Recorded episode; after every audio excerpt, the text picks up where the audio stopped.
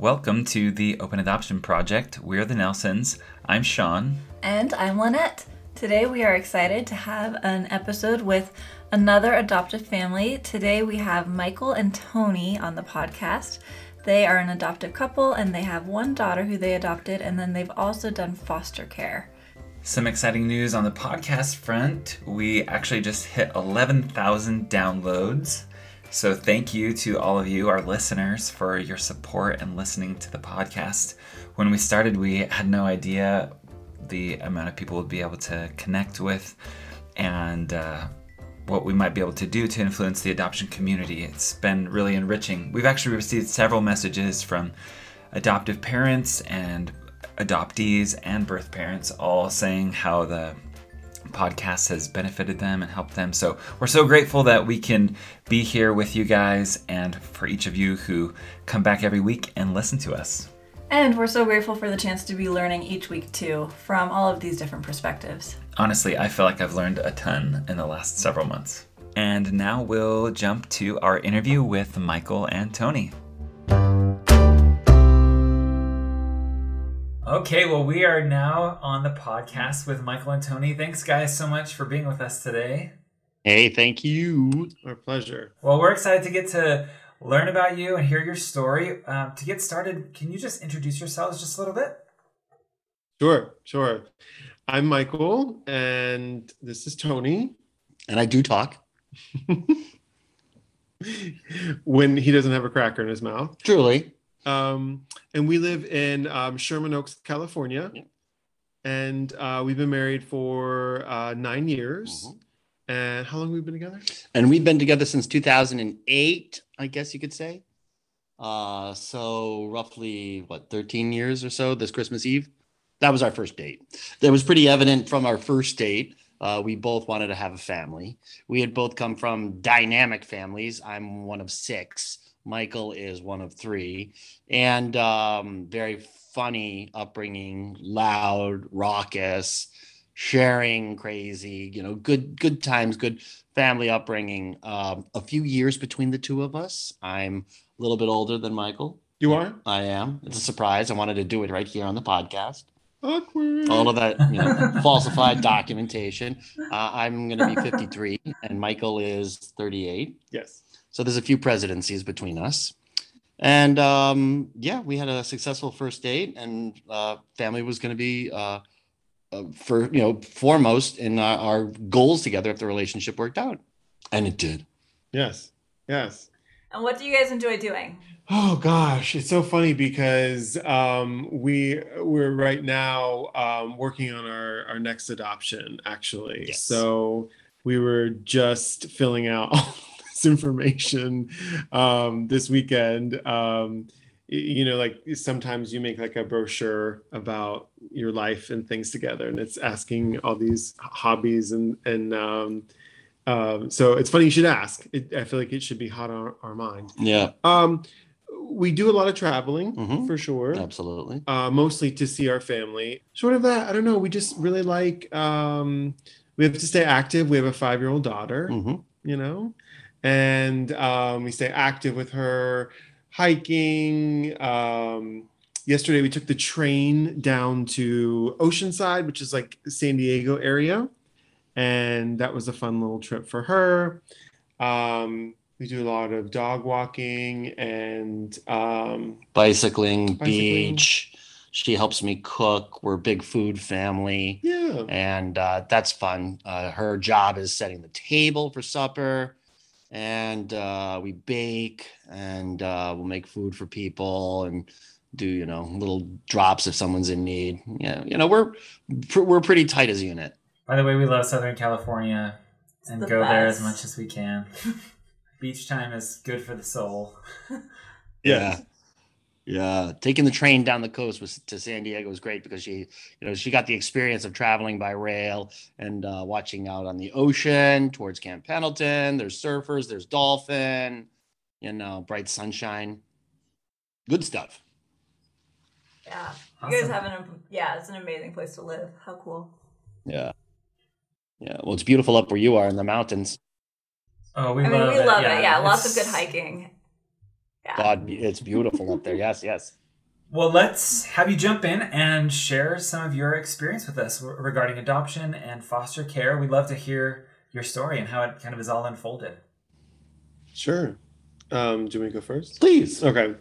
Um, well, as Tony said, like on our first date, we we talked about family, wanting to have family, and or have a family, and um, adoption was always just like at the forefront. Um, Tony has uh, five siblings. One of them, uh, his sister, had already adopted as well. Um, she has two daughters adopted from Guatemala, and uh, my mom is adopted. And at that time, like um, Neil Patrick Harris and his husband David Burtka were like at the forefront of like doing the the whole insemination and kind of like um, leaving it to chance to see which one would actually be the, the parents of their twins. And that was always like um, a bit of a, uh, a, I don't want to say a dream. We joked about it, but I think we both knew that adoption was really where we wanted to go instead of like a surrogacy, you know, type of thing. Um, so, um, yeah, um, we're very traditional. We got married. Um, where it was legal yeah. at the time, and um, bought a house, Then got got- a dog, Mhm. planted azaleas. Mhm. Very traditional. mhm, mhm. and, and then we decided to start a family. Yeah. So uh, we started our adoption process in 2015, Mhm. and um, you know took the classes and did all the brochures like I was just mentioning, and met all the other people. And interestingly enough. Um, we were the only gay couple in a lot Right. of our classes, which I thought was interesting. Yeah. Um, and um, yeah, it was it. It's different for everybody, um, but you know, for us, it just adoption made sense. You know, yeah. and the the the the the, the training etc that michael was talking about too runs the gamut where you're very it's very interesting like you know water safety cpr heimlich you know a lot of things that probably other couples wouldn't have to be qualified in before they start a family water safety It's true. you know i'm sure that you know Yep. person one to person two and the courting says are you certified to boat safe and boat safety and rescue uh the and some of the materials and the training that we would look at would be completely outdated some unbelievable in the uh um one-sidedness and the sexism and but uh, this, these are materials from an older date. Society is going in different direction. And uh, to have to garner that knowledge okay we're gonna have to bite our tongues on certain things. It's fascinating. Uh, but you know crossing those bridges as we brand and market our heart is what we had to do. At the time birth rates were down and uh, adoption was not very successful. And so we had a uh, almost 18 month uh, search before we were matched. And uh, it was uh, a wonderful. It was obviously it was meant to be that she came to us because our daughter is remarkable, and we become fascinating uh, shades of ourselves. You know, we don't rock climb anymore, and we paint rocks in the backyard, and we're gifted. we're gifted through so many small actions because of adoption and because of the love that came to us. So, hey, a little water safety along the parts. It's it's nice. Uh, it's a nice conversation point. Yeah. yeah, we just I guess we just kind of lucked out. Um it was um the early part of 2016 and I kind of started to like lose hope already because we were a year into it and I was just like people keep saying, you know, no when we submit our profile and our home studies and I was like I just I'm getting older over here, you know. I was like, "Did you show them the lasagna that I made? I mean, in color, it's gorgeous." They still said no. They still said no. and so just kind of i don't know um well oh that's what we did um i decided to have a new project Yeah, I needed a project. something else to, to kind of focus on so we decided to put an addition onto our home and um as soon as the architect finished the drawings a baby fell. we got matched with the birth mom so our daughter her birth parents um, came to us because they actually already had a another Mhm. Um, agreement essentially with another couple, and the other couple fell through. Yeah, at the last minute, they the Well- the couple decided to um, cancel the arrangement, and so they were they were spinning. They were you know personally affronted by this, and so late. And you know, it's a series of conversations. It's a series of trusts that you have to earn and share with each other on something so incredible as adoption and, and multifaceted that you know to have them blown up like that was disturbing. So they came at us very guarded and they came at us cautious as a same sex couple, um, but um, earnest enough to have the conversation and still have some humor in their uh, persona. And uh, it was a very easy bond between all of us. And uh, and it was a three month pregnancy. Really, she was. Uh, we we matched the end of March, uh, act- uh, end of May, and the baby was to be born in early September. Yeah. So th- I didn't realize how like we had been let down so many times, if you will. You know, you get your hopes up and things fall through. They had come with that same kind of like, we want you guys to realize we're in this if you are. Like, don't back out on us. And I was like, oh no, no, we won't. you're you're not going to, right? And so I, I never kind of thought about it that way. They really they needed us as much as we needed them. After that, you know, we, we kept in contact with them and then we met them a month before. We flew to meet them and While the back of the house has been ripped off. our house. yes, yes of Yeah. course. Of course. Um, and um, it was so, it was just a very interesting uh, meeting. Um, y- I guess maybe you have an idea in your mind of, you know, we showed up to their door, we had flowers, a toy for Mhm. their son, and we knocked and knocked and knocked. And I was like, okay, I text her when we got off the plane, like, where did they go? And I was like, oh my God, they left! They left! They left us! They left us! And then I was like, wait, are we at the wrong place? You know, we're like, our neighbor's gonna start looking at us.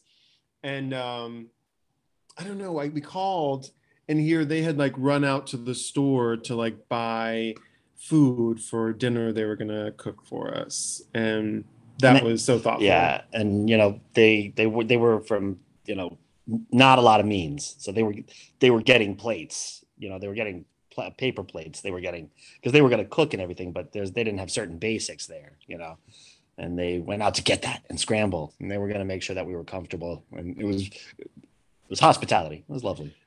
And then, so when they they did come back, we didn't want to be there. Tony was like, "We're not going to be here." I was like, We're "What do be you on the mean? I'm gonna Get out of the car. Get I'm out of the waiting car." right here until they get back from Walmart. I'm not going anywhere." So we drove around. So we come back. We pull in. We see the cars in front of their place. Like, okay, they're here, you know. And um, our daughter's birth father birth father is coming out. He's like unloading the car, just like a simple like hello, like hello neighbor, you know, and goes back in. And we're like, guess we'll go in after you. You know, we walk in, and then um, our daughter's birth mom is changing her son, and she's sitting on this on the bed, and she's like, "Hi, nice to meet you." I was like, "Hi, how are you?" In your mind, you, I mean, maybe someone like me, I just felt like there was going to be doves flying and this like halo over her head when I meet her, and it's like, Right, it was going to be a, more of a hallmark moment, you know, yeah, and it was just very. Um, after school special. and then after the you know we just sat down and talked all night i just they were like old Yeah, friends you know I, we've you know met each other in maybe another life because it was incredibly so Yeah. Um yeah They had placed prior. Uh, we asked them questions Yeah. like, okay and what about this and what about that and and did you name did you did you allow the family the birth family or adopted family to name a friend had donated breast milk to us, so we were going to be traveling with our own breast milk. She's like, "Okay, so I'll be delivering at this hospital. Okay, they're going to force breastfeeding on me." And she says, "You have to be forefront with your birth plan. It's a birth plan. You got to be upfront with them and just tell them that they're not going to force lactation on that. That you're going to be carrying this. That they need to keep that available to you and to bring it to you. The nurses cycling will be changing, so be aware that when the nurses change, that that next one's going to have to. I mean." They were like, well, we'd be like, thank you. Thank you for taking us by the hand on this. They have one child still in their care who's special needs.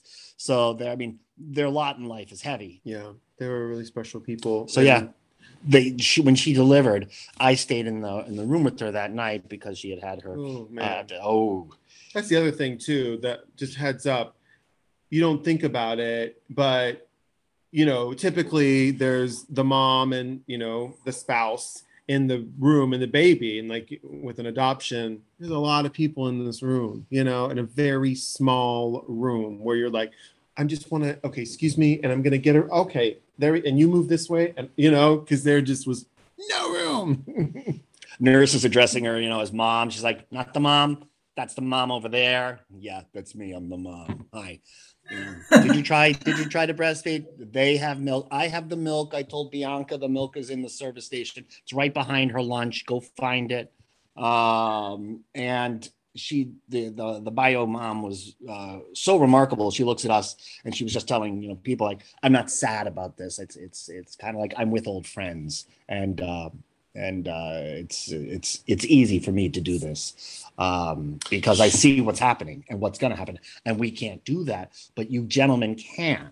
I was in there with with our daughter and her birth mom, and I was trying to re-swaddle her. And of course, you know, your first one, you're like, when I practiced, the bear didn't move, and she got up out of bed. She was like, "Let me help you," and I was like, "Okay, are Yeah. you sure?" Because she did make it a point not to like want to hold her too much. Yeah. you know. Matter of fact, our daughter came early. She was supposed to be a C-section on the 21st of September, but there was a harvest moon that weekend and everybody went into labor. So she came early. And um, so we were on a flight there. And of course, we get there and there's an issue with the rental car. And, anyways, the birth mom was texting us, like, How far are you guys away? she needs to be fed and they want me to feed her. I'm like, We're coming, we're coming, you know? Um, so she was, she knew her boundaries, I guess. really. Yeah. And um, so when she helped me swaddle her, it was a very sweet, sweet moment. Yeah. Yeah, we got there. She was born in the evening, and then the following morning we got there, and Michael was there just in time to to bathe our daughter, and uh, and Oh yeah. So I pick her up and you know I have my moment and like the most beautiful thing I've ever seen in my life, you know. transformative. And then I just start to notice she still has a lot of blood like in her hair. And I was like, um, don't these things come clean? You know, what are you guys doing? And the nurse was like, Well, we wanted to wait for you guys to give her a bath to show you. And I was like, Oh, okay, gotcha, gotcha, gotcha, gotcha. Now, mind you, she was scheduled for a C-section on Tuesday. She came on Friday night, and I was trying to prep Michael with some YouTube videos saying, "This is actually what a C-section ha This is how it happened." I said, "Yeah, you want to be in the room, right? I think you should be outside. I should be in the room. Oh, I'm gonna be there. I'm gonna be." I'm like, oh, "Yep, this is what happens in a C-section." neither of us were there yeah so then then um her birth mom really wanted to, to be discharged but we had rented like an airbnb close it and i went and i bought all this food at the grocery store prepared food We were gonna be there for you know a few days. you know like meatloaf and mac and cheese from the deli department and um I spent so much money that my credit card company called to be like, there's a charge in a state you don't really go to. And I was like, no, that's me. That's me. We just had a baby. Um, and then we did get discharged. And um, the next day was a Monday, and then all the paperwork is through. You guys can go home. we were like, What? right now? You We're- know? Yeah, we're supposed to be here a bit. You know. we were totally planning to be there for a while. So um, we, um, y- you know, they in all your classes they talk about the goodbye is really hard for the you know the birth parents. So we wanted to say goodbye. So we took all the food that I bought and we dropped it off at their house. And um, yeah, she got to say goodbye and. Um, she was they were both Mhm. really good we asked if they wanted to hold her and they were okay just she was in in her car seat sleeping and Yeah. she looked at her and we took a couple pictures together and um, they were like all right we'll see you later when we had come up to meet them, they had arranged to have a 3D imagery for us. So we got an advanced preview of uh, you know the mashed potatoes that look like a baby up on a big screen, and um, very very sweet. They had when we went to say goodbye, they had had a little gift for her and uh, for us. I mean, on top of everything they've already done. And uh, we, you know, it was, you know, it was lump in the throat moment. It really was. It was just, you, there are no words for that moment on such a, on such an occasion that you can properly meet the, the feelings or even the act. So you do the best you can, like parenting. And you just, you know, pre COVID and everything, you're able to give some hugs and just say um, thank you. And um, we'll talk soon. It's an interesting moment, that's for sure. Unlike anything else. Yeah. Yeah, it is. It's you've, a you've went through this you've gone through this whole experience, you know, that feels like months or even years, but it was merely a couple days and lives were were changed, lives were formed, you know. right. And um then And- it's like I'll, I'll see you. Yeah. Thank you. Is thank you is thank you big enough? Right. You know? to recap for anybody just tuning in right now to listen, that's our goes from on our first date talking about a baby to courtship, still hoping to have a family one day, to getting married, finding a home, to finding a dog, to getting boat certified and water safety certified, to search, to search, to search, to find, to prepare. And do you really prepare? Do you, you don't paint the nursery because everything's still up in the air. To getting matched, to the baby coming, to okay, now you're pregnant in 36 hours, to booking plane tickets, getting breast milk, to watching your daughter arrive, to giving her her bath, to all of a sudden saying goodbye to these people that all of a sudden became family, and uh, and the timeline and the gestation of it all is not it's it's alien, you know, to, everything else that's out there, contrary to how you hear. And what's interesting is, um, so my mom was born in a time where there wasn't open adoption, Right. so everything was closed, and um, and she has very strong feelings about adoption, which anybody who was adopted would probably have, and so. Um, I, I know I took on a lot of her feelings being, you know, her kid and knowing um, I didn't I, I didn't know her father. He died before we were born, but I did know her mom, my grandmother, and having a personal attachment to that. That at the beginning I did not want an open adoption because I thought it would be so hurtful to my mom, and then I realized so much has changed in in life, and so much can be um, gifted to you from knowing these people or that person. And um, so I had all these pre- preconceived notions. Like now I have such a love for this woman and, you know, these people um, that, because people often ask, like, this is the best. People We say, are you are you gonna tell her she's adopted like well she's got two dads she's gonna figure that out first you know? Um, the jig is up. and so um so yeah if you know if and when she's ready or maybe she won't be whatever i'm i welcome the chance to to see these people again. Yeah. you know? And she um you know she looks a lot like her birth dad you know a lot like him. And he kind of just looks like me like a white guy. You know what i mean? Like like fair skin and so people often say like oh she looks like you. And i'm like oh her, you know her birth dad looks like me and we're just white people. I don't know. Nothing special about us you know? Um and so it's it's a trip but we have pictures of her biological siblings and there's there's a couple girls so she can have an idea Yep. one a couple of them she looks very familiar to you know? And so i have this whole book created for her you know so when she's ready we can look through it because right now you know you know I'll, we tell her all the time you know like brush your teeth get ready for bed we love you you're adopted you know she's like hey you know but um she doesn't know what adopted means yet really She knows that her family is unique, and she knows that all families come from uh, different origins, uh, different ages. You know, they can come from uh, different points of creation. Different. They can have different faces. They can have uh, a, myriad of um, possibilities to them. And that the center of it all is love.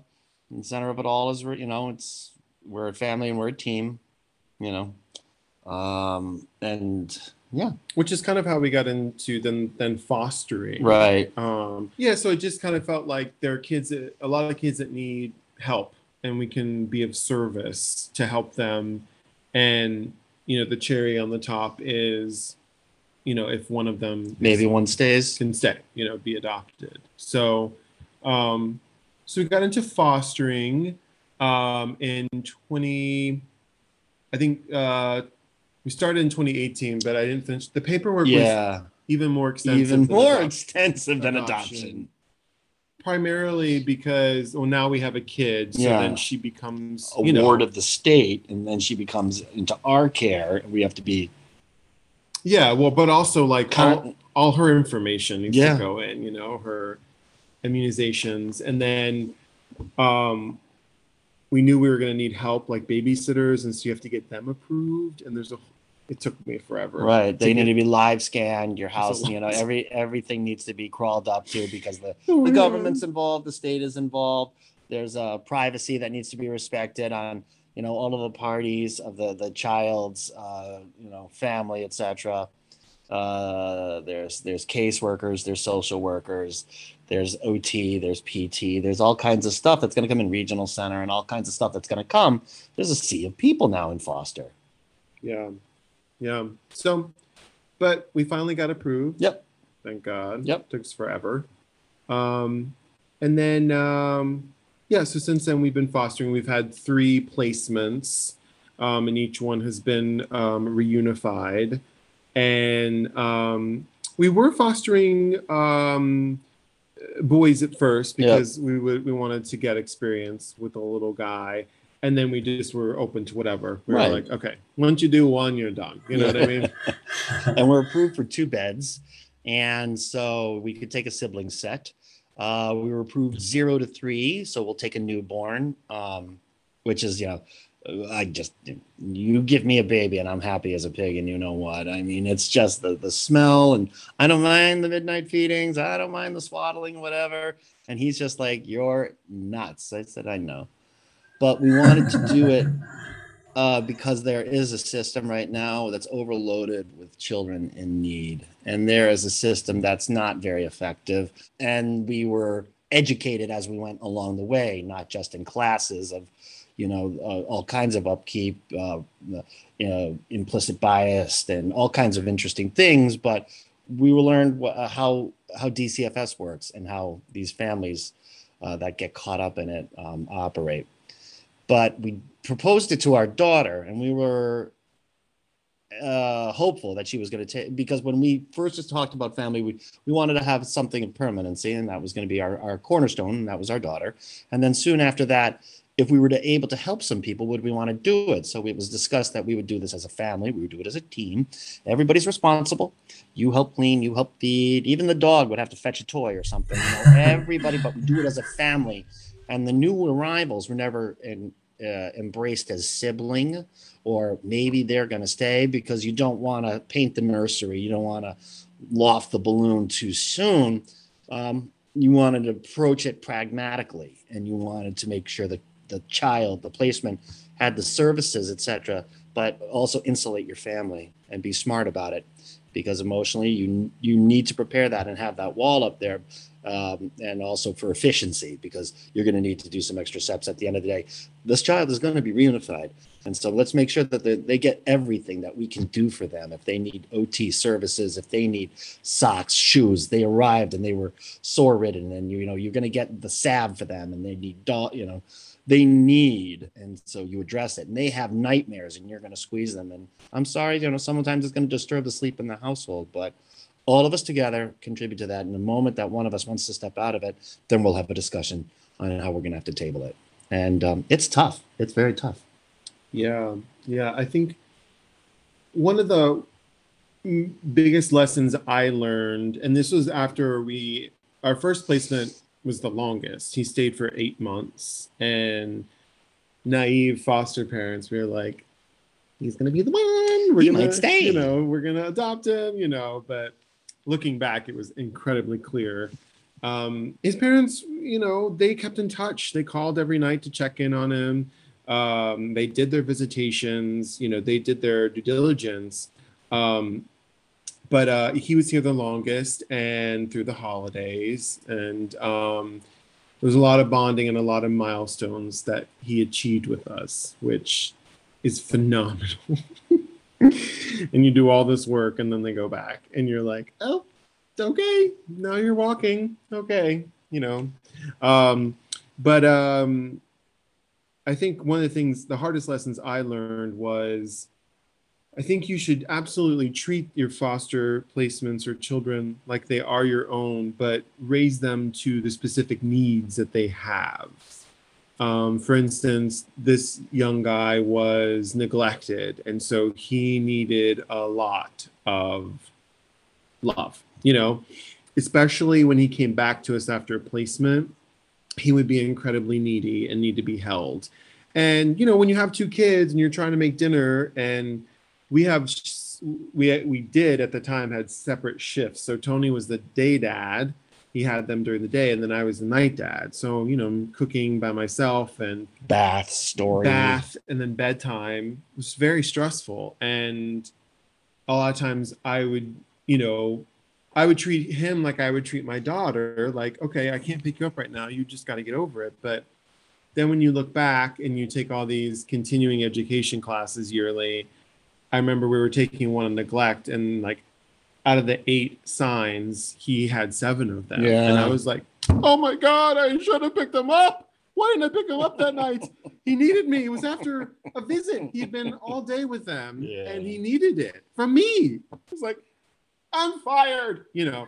So that was one of the learning lessons because we're gonna he's gonna go back and I wanted him to be it was like, dude, listen, you it's going to be tough for you. You you got to be strong, and I want you to be strong. But in that moment, I know that he needed he needed more. Yeah, you know? he came to us as um, uh, frenetic and reactionary and untrusting, and you know he'd been oh such such neglect and you know behind developmentally, and we had gotten him the services, and we went to the appointments, and we got it up walking, and we got it up talking. And by the time he was reunified, was right about the time when the shutdown lockdown. He walked around this house like a little Lord Fauntleroy. Oh, he had a strut. He had a a chipper little smile. And I was like, Michael Xanalu, you know, we did that. We did that together.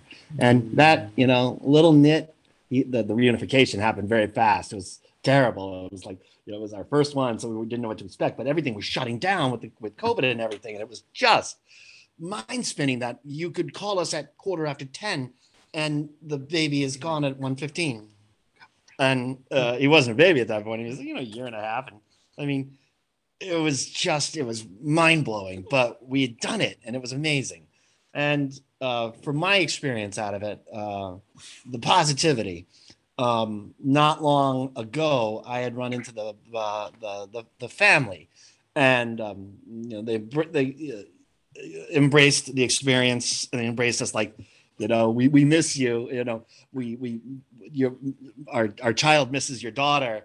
Um, here you want to see pictures? We should get together in a park. They could play together. And i saw i got to see pictures of a happy kid you know so much positivity on that you know. And so we'll count that as a win. And at that time we were having an issues with a placement that had come back to us who was not in such a, a, a good situation and uh, but look at what we've done in the past and even still when that placement came back to us he recognized us and we were fixing problems on that one and you know, when that one came to us, we had a baby. We were a party of five. We had a newborn. The newborn stuck with us for a little bit. We are actually the name that we had given the the baby that didn't have a name. The bio family that took them on loved the name, and that little light left us and went out into succeed. We got pictures at Halloween of that one. And I look at these little victories and I, ha- I hold on to these little victories because this is what we signed up for. You know, like parents, there's going to be wins, there's going to be losses, and you know, it's just um, at the end of the day, we want to tell anybody that's going to foster reunification is going to happen. At the end of the day, the government tells the states that needs to happen. The state tells their workers, and on you know, unless something horrible happens to that child on the other side of the line, that baby's going to go back there. So knit it its blankets, give it its squeezes, do everything in your power to keep your mind straight, and love that little son of a gun, and love that son of a gun, and maybe they glean to it and maybe they glean to it and it helps them out of their dark situation down the road You know, it broadens their experience, and um, yeah, Yeah, I think a lot of people will say that when we tell people we foster, and they're like, "Oh, I could never do I that. I could never do that. I could never get them back." I'm like, that is a really hard part of it, but that's not even like really it. You Mm, know, no. it's uh, there, there, there's, you know, there's this whole mentality going into it. You know that, so that's not even the hard part, if you ask me personally. Um, it's um, it's that your your hands are a bit tied Mhm. with everything, Yeah. and you know, my only advice is just you know keep advocating as hard as you can. You're going to get a lot of voicemails, and You're gonna, you know, yeah, we've written you know like forms to the judges and yeah, we've heard comments back like, "Oh, the judge didn't like what you wrote because it sounded like you wanted to adopt the kid." I was like, "Well, have your honor give me a call. I'll tell him, you know, or her that yeah. the adoption wasn't the the primary focus. Uh, the kid's safety and health is the primary focus." Yeah, So, the transparency is not always there. Phone calls are not always returned.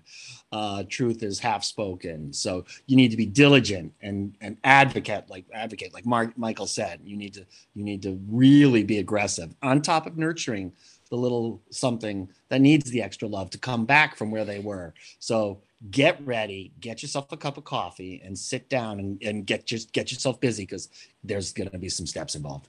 yeah, I was listening to a podcast um, with Tiffany Haddish, and um, she is a product of the LA um, foster system, and um, she does so much for um, the community as far as where she was raised, and um, I guess we could call it like Central LA. Mm-hmm. and um, and she mentioned that when she, you know she gets to a point she would love to adopt one day because um, that's all she ever wanted was to get adopted and nobody ever adopted her and i mean she was breaking up while she was saying this on a podcast and it made me incredibly sad because i felt like there are so many tiffany haddishes out there that just want to be adopted you know and she was the one gem i mean look what she's done with her life and her career Yep. she is a forefront and um, makes me want to like work with her on a project to get more kids adopted because um, I feel like the system ties people up, and Yeah. ties ties up children. You know, Yep. You have to wonder what got through to them, what agency, you know, was successful with them, that spoke to them, that that kept let them persevere. You know, what what did they fascinate on and hook onto? Literature, art, science, mathematics, food. What what what was it that you held on to? What was your life preserver in the moment? That while you were in such a, a, a dark period, got you through, got you creative, got you successful. You know, um, I'm sure every case is relative, but um, how important it is that that that you were reached you know and, and that you were able to nurture so your your talents because there's just i mean you don't want to say inventory out there but there's a, a wall of people That's so awesome. I mean, I, I'm, I'm just kind of reflecting on both experiences you've shared, and I, I feel like you both have articulated really well a lot of lessons or messages that many of our listeners can learn from. And uh, wh- whether it's with adoption or foster care, everything that we do, everything we pour into these children is to bless them and to help them to have the best future that they can have, right? And no matter what the situ- situation is, whether that's a child that's going to be permanently part of your family or one that you may have an influence on over for a few weeks or months, um, as much as we can love on these kids and help them have that peace or you know calm in life, um, it's it's going to it's going to help them in the future, even if we can't see that um, in the moment. Mhm. So I, I love the way that you said that, and I think the feeling that I have is just like I want to go love on my kids and uh, make sure that they Mhm. they feel that. All right. So, a question that we get asked a lot from prospective adoptive parents is how do you know if foster care or adoption is the right option for your family? What would you tell those people? Ooh, that's a really good question. Mm, How do you know? Gosh, oh man, that's a really tough one. right I feel like if you're looking for a family, I would do adoption. Um, foster care, I feel like you're making a huge difference. And like I was kind of saying before, it's the cherry on top that you maybe hopefully one day get to adopt because it's a much longer process. I mean, yeah, it's a much longer process. Mhm. Um, but I think there's heartache in both for sure. You know, there's there's a lot of resources that are spent in both. Um, but I think if you want to build your family, I um, I would focus on adoption. You know, for sure. for building the, yeah for building your permanent family Mm-hmm. What do you wish uh, you could tell yourself, you know, looking back at the beginning of your adoption journey? Uh, if you could go back and talk to yourselves, um, knowing what you know now, what what would you share with yourself? I would say be patient. Um, Tony always tells me in life it's about process, not results, which I hate when he says it. Um, but I would tell myself absolutely be patient um, because I firmly believe, I think there was a saying years ago that adopted children are special, but I firmly believe that your child chooses you, whether it's through adoption or through flying into your belly and, you know, and coming to the world that way. Um, and so I think you have to, I would tell myself to practice patience. She's just got to find us or he, you know. Anything you'd add? Yeah. i would say lean into the social workers the caseworkers with everything you've got. Believe half of what they tell you and don't be afraid to, to call their supervisors. Lean into them. And I, I wish i'd had that at the beginning because i mean i'm not shy at all. For adoption? but for uh, for uh, foster. But i would i would tell myself that um, at the be- at the at the beginning my younger self you know with fostering ask the questions be the nuisance be the nuisance be the nuisance Be the nuisance. Okay, got it. All right. um, let's see. So, what do you wish that other people knew about adoption and building your family this way? I don't know if it's a regret or we're so open. I would share a lot of our story with friends, and people would kind of sometimes judge and misconstrue our daughter's birth parents' uh, reasoning for doing this. And they'd often retort back with, like, oh, are they just doing this for blah, blah, blah? And I would be like, I don't know why they're doing it, and I don't care. All I care is that they've made the hard decision to place the child.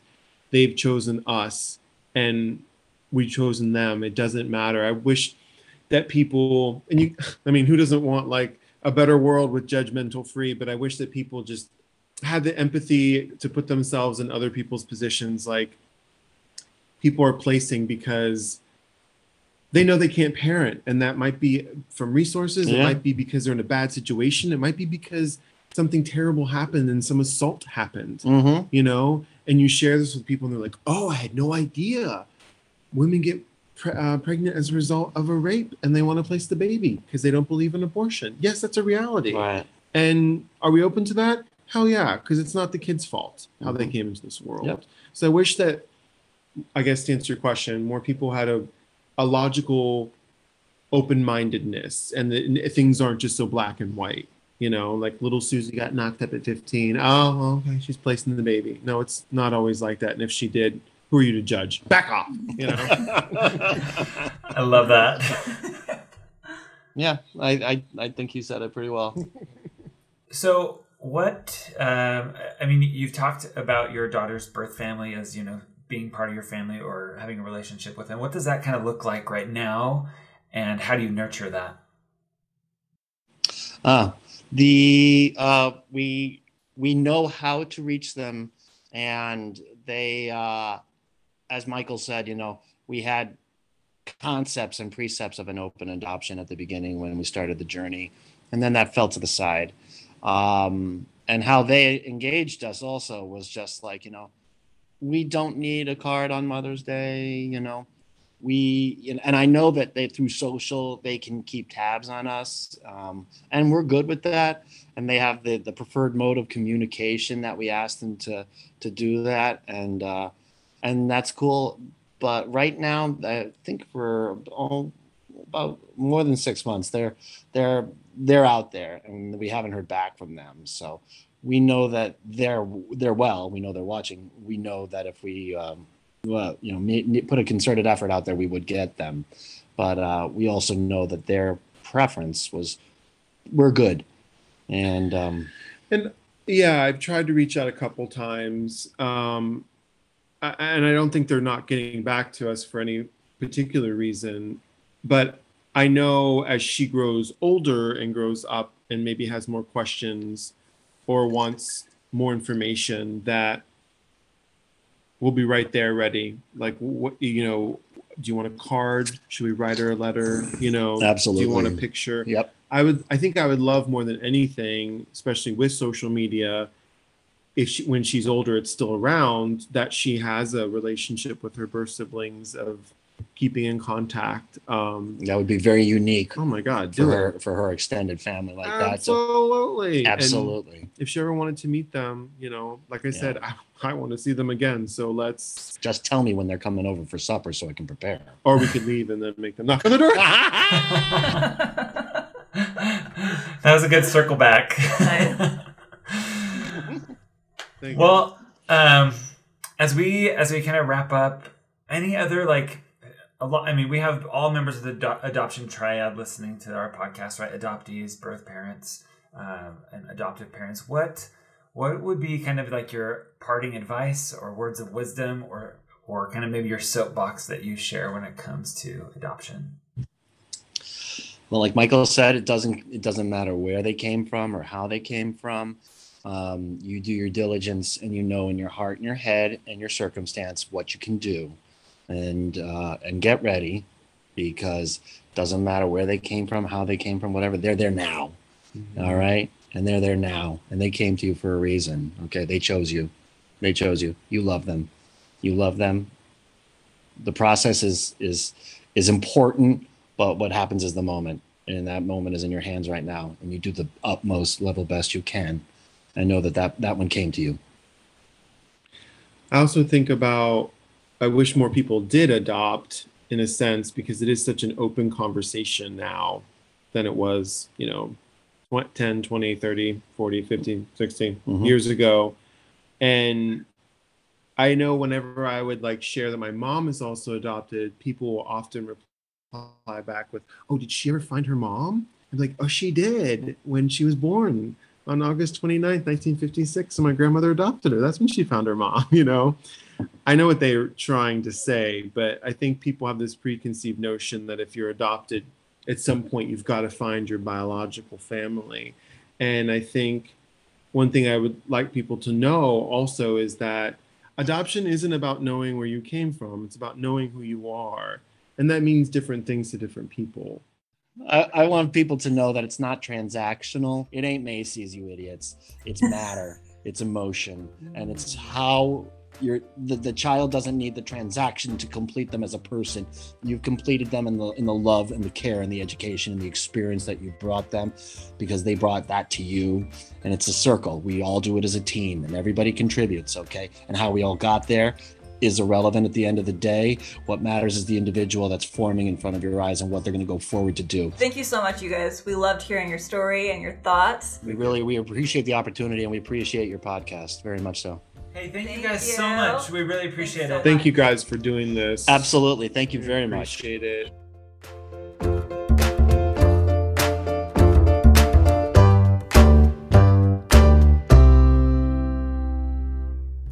Thank you so much for listening to this episode of the Open Adoption Project.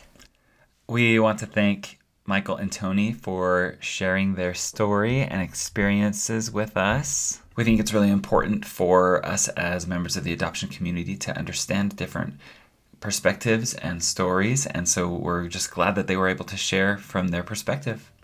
Yeah. And I think it's always valuable to hear from parents who have done foster care and the different challenges and rewards they feel from fostering connections with these children. Next week, we're excited to hear from an adoptee. Addison is an adoptee who was born in China, and she and her friend Libby host a podcast called Adoptee Meets World, and it's wonderful. I've listened to it and I encourage you to check it out.